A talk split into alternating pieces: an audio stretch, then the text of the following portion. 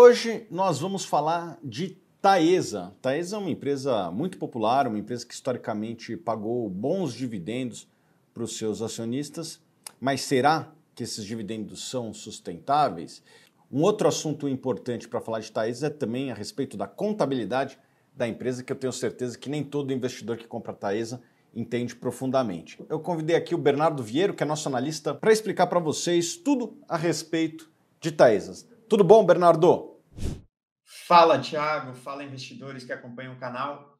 Sem muito rodeio para começar por aqui, né? Eu atendi prontamente o chamado para participar desse vídeo, como o Thiago comentou, porque a Taesa é uma empresa que sempre nos pede para passar uma visão sobre.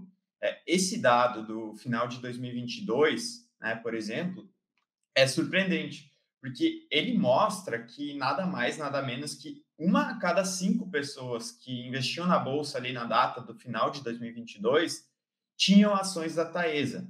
E como existem alguns fatores que, na minha visão, estão passando um pouco por fora do radar da maioria dos investidores, principalmente pessoa física, a gente veio comentar sobre eles aqui, trazendo já de início né, essa frase do Peter Lynch, que nos alerta que o bom investidor né, é aquele que sabe e admite tanto os pontos positivos quanto os pontos negativos das empresas. Então, a gente tem que olhar a Taesa no detalhe justamente por isso. Né? Então, passando aqui na nossa apresentação, acho que, antes de mais nada, a gente tem que saber como a Taesa ganha dinheiro. Né? Às vezes é uma pergunta tão simples, mas tem alguns detalhezinhos aí que vão nos ajudar a entender né, todos os pontos da tese. A Taesa ela é uma empresa nichada do setor de energia elétrica, né? ela atua somente em transmissão, então é uma empresa mais especializada dentro do setor. O segmento né, de transmissão ele acaba sendo preferido da maioria dos investidores que gostam do setor elétrico por proporcionar receitas mais previsíveis, né? Elas são definidas em contratos muito longos, elas não têm variação né, que tenha a ver com o volume de energia efetivamente transportado nessas linhas, e elas também têm poder de precificação, né, dado que os repasses da inflação eles estão previstos nos contratos e historicamente sempre foram respeitados. Então acaba vencendo o leilão de transmissão aquela empresa que aceita receber a menor receita anual para construir e operar uma nova transmissora. E aí, na fase de execução, é importante, por exemplo, não exceder os investimentos. Né? Então, quanto menos capital for gasto para construir uma nova linha de transmissão, melhor vai ser o retorno desse projeto. E aí, as empresas que conseguem também concluir as obras mais rápido, é, já que quanto antes essa linha de transmissão entra em operação, antes a empresa começa a receber essa receita anual permitida, que é a receita contratual do segmento, as empresas conseguem gerar resultado por mais tempo dentro dessa concessão, né? Que tem então esse reajuste anual pela inflação e uma duração aí de contrato de 30 anos, né? E aí, por exemplo, né, eu posso dar um exemplo bem, bem simples aqui. Se a concessão, por exemplo, for de 30 anos, né, como é o caso das transmissoras, e a empresa demorar, por exemplo, três anos para energizar um projeto, para construir, né, colocar em operação essa nova linha, ela só vai conseguir gerar resultados efetivamente por 27 anos, porque três ela tomou construindo sem receber receita. Né? E aí, se ela conseguir antecipar essa obra e concluir esse ativo em dois anos, ela vai ter um ano útil a mais aí, né, para aproveitar esse contrato. Aprofundando um pouquinho mais aqui no modelo de negócios de como a Taesa ganha dinheiro, é muito importante entender a influência do IGPM nos resultados da companhia, porque diferente de outras empresas que atuam também em transmissão, a Taesa ela tem uma exposição maior que a média nesses contratos que são reajustados pelo IGPM e não pelo IPCA, como vocês podem ver na imagem aí da tela.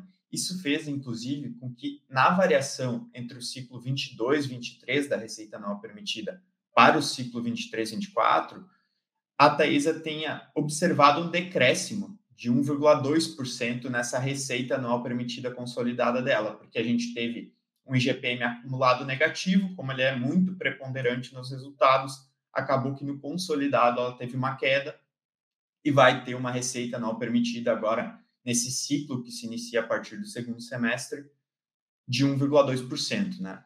E transmissão, quando a gente fala do segmento, é basicamente receita anual permitida entrando e gerando caixa para essas empresas, o que é demonstrado aqui nessa imagem da sequência que eu vou mostrar para vocês, é, na linha de disponibilização do sistema de transmissão. Né? Então, na receita bruta regulatória divulgada pela companhia, vocês conseguem observar isso. E ali do lado, né, eu trouxe essa imagem para vocês verem exatamente essa diferença nos padrões contábeis por IFRS, é, ele desconsidera isso, né? E aí ele acaba formulando uma receita com uma série de fatores não caixa que podem distorcer tanto positiva quanto negativamente o resultado reportado pela Taesa e por outras transmissoras também. Né? E como os dividendos eles têm como base o resultado contábil, que é o resultado IFRS, acaba que essas variações também acabam distorcendo os dividendos, tanto positiva quanto negativamente, a depender do ciclo. Por exemplo, né, a correção monetária sobre a receita anual permitida que a Taesa recebe, né, passa a receber agora no dia 1 de julho, já no segundo semestre, né, agora que a gente teve uma revisão, é, ela se dá agora. Mas quando a gente olha para o resultado IFRS, a gente vê uma série de fatores ali, até uma própria contabilização de correção monetária trimestral, né? o que não faz tanto sentido assim do ponto de vista de geração de caixa. Isso é extremamente importante para entender o modelo de negócios da Taesa, porque em certos momentos, o investidor que olhar para o resultado contábil, ele vai ter tanto engano positivo quanto negativo, a depender do ciclo, né? Porque o que gera caixa mesmo é receita anual permitida é aquela linha verde ali que vocês conseguem ver na imagem disponibilizada na nossa apresentação. E aí a gente chega numa pergunta que muita gente se faz, né? Por que, que a Thais é tão popular? E na minha visão é bastante simples, né? Quando a gente olha os últimos 5, 10 anos ou até mais, ela conseguiu, na minha visão, entregar exatamente as duas coisas que todo investidor mais quer ver quando compra uma ação, né? Ele quer dividendos e quer valorização. Né?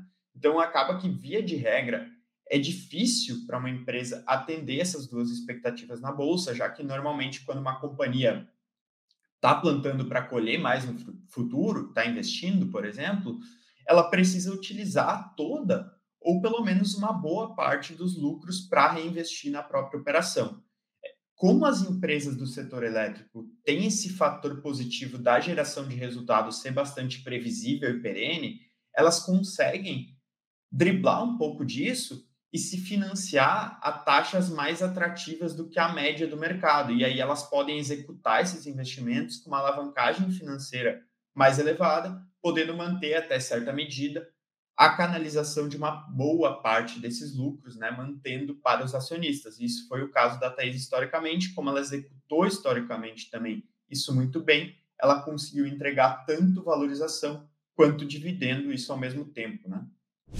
E outro ponto que eu queria chamar a atenção aqui é a trajetória da própria Taesa na carteira da Suno. A gente já teve Taesa na carteira de dividendos da Suno por mais de cinco anos, né? Vocês podem ver na imagem de fato, essa foi uma das posições mais históricas desde que a gente começou a nossa jornada aqui no Research, antes mesmo, inclusive, de eu chegar no time, né? E os frutos foram muito positivos. Quando a gente olha para dividendos e valorização, para olhar um retorno total, a gente acumulou aí 240%, cerca disso, né? O que para um período equivale a 26,7% ao ano, né? Para esse período de 5,17 anos o que é ainda mais positivo quando a gente leva em conta que, por ter um belo colchão de ativos ali nesse modelo de negócios muito saudável, muito produtivo, né, muito seguro para o investidor, é, se compradas no preço certo, as ações da Taesa tendem a estar dentre aquelas que oferecem um menor risco para o investidor na bolsa. Então, se a gente teve um retorno muito positivo, ele acabou também sendo um retorno muito positivo quando a gente olha do ponto de vista ajustado ao risco que a gente correu, né? E se a Taesa tem um modelo de negócios muito virtuoso, um histórico excelente e todos esses pontos que eu chamei atenção aqui, por que então a gente recomendou venda no dia 29 de abril de 2022. É, e a resposta é basicamente que o preço ele importa, né? Ele importa muito. No caso da Taesa, foi isso que a gente identificou em 2022, né? Muito provavelmente todos esses pontos positivos é, deixaram os investidores otimistas demais, o que puxou o preço para um patamar que a gente considera irracional se comparado ao potencial que todas as transmissoras que ela opera têm para gerar resultado até o término de, de cada concessão que a gente observa para a companhia, né? E aí, como vocês podem observar no gráfico em pizza, pouco mais de 50% dos ativos que a Taesa tem contrato, né, eles têm vencimento previsto para daqui 10 anos, né, um pouco mais que isso. Tá? E aí, a partir de meados de 2030 até fevereiro de 2034. Isso a gente olhou com muito detalhe, tá? É, e o que a gente faz internamente, e passa, inclusive, essas ideias nos relatórios, é pegar todas as premissas de linha por linha de transmissão que a empresa opera e projetar esse resultado que deve ser dado pela Taesa em cada uma delas até o término de cada concessão, de modo que a gente pode avaliar se, pelo que eu estou pagando na bolsa hoje pelas ações da empresa, a Taesa pode me retornar mais que 12, 14, 16% ao ano com o que ela já tem em casa, né? sem entrar em premissas incertas como supor vitórias em leilões muito concorridos ou inclusive boas aquisições que a empresa pode vir a realizar, que são coisas mais imprevisíveis. Porque de fato é muito difícil ela conseguir compensar em leilões tão concorridos, como eu vinha falando, uma concentração tão grande de términos como a gente demonstra aí. E por isso a gente teria que enxergar um desconto muito grande em relação ao que ela tem hoje, o que não é verdade né, até o momento.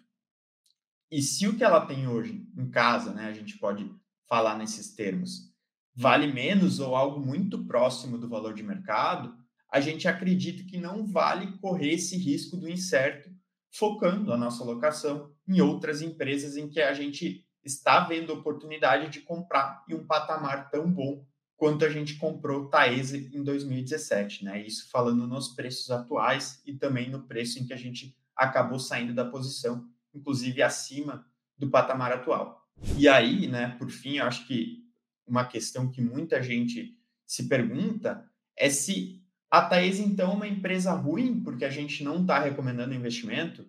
Eu acho que muito longe disso, tá? Eu vou até dar um exemplo que deve estar tá mais presente no cotidiano de todo mundo, para me fazer entender.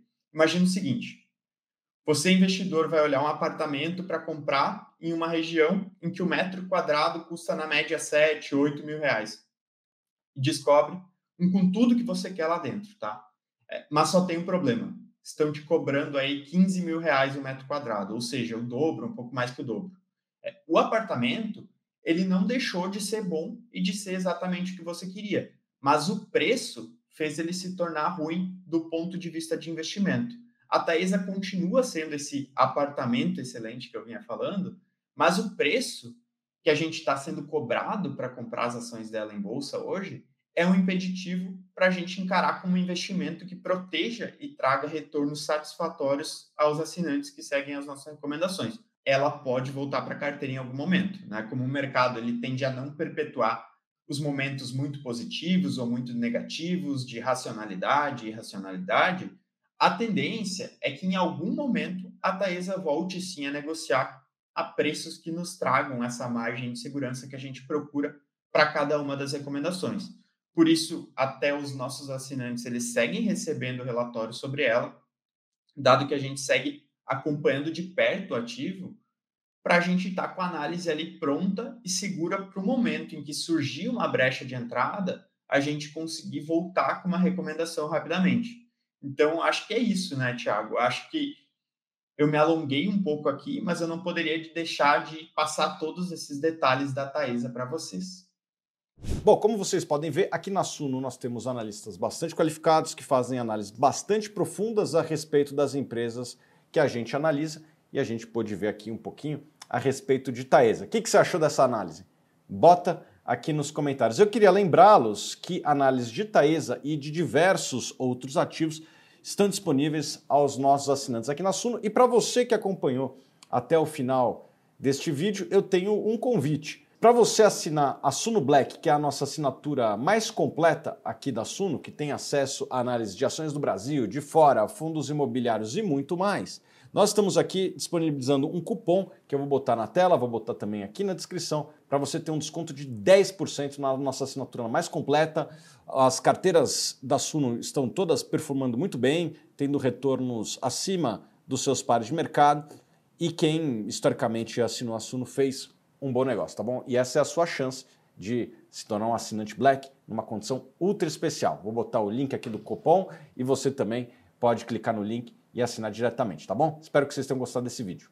E para você que ainda não sabe, o Status Invest, a máquina, agora também tem a sua assessoria de investimentos para te ajudar a formular a sua carteira, para te ajudar na execução das suas ordens de investimento, tá bom? Caso você tenha interesse em falar com um dos nossos sócios lá, eu vou botar um link aqui abaixo para que você tenha acesso a profissionais experientes e que possam te ajudar a construir uma carteira customizada, tá bom? Só falar com eles lá no link abaixo. Tchau, tchau.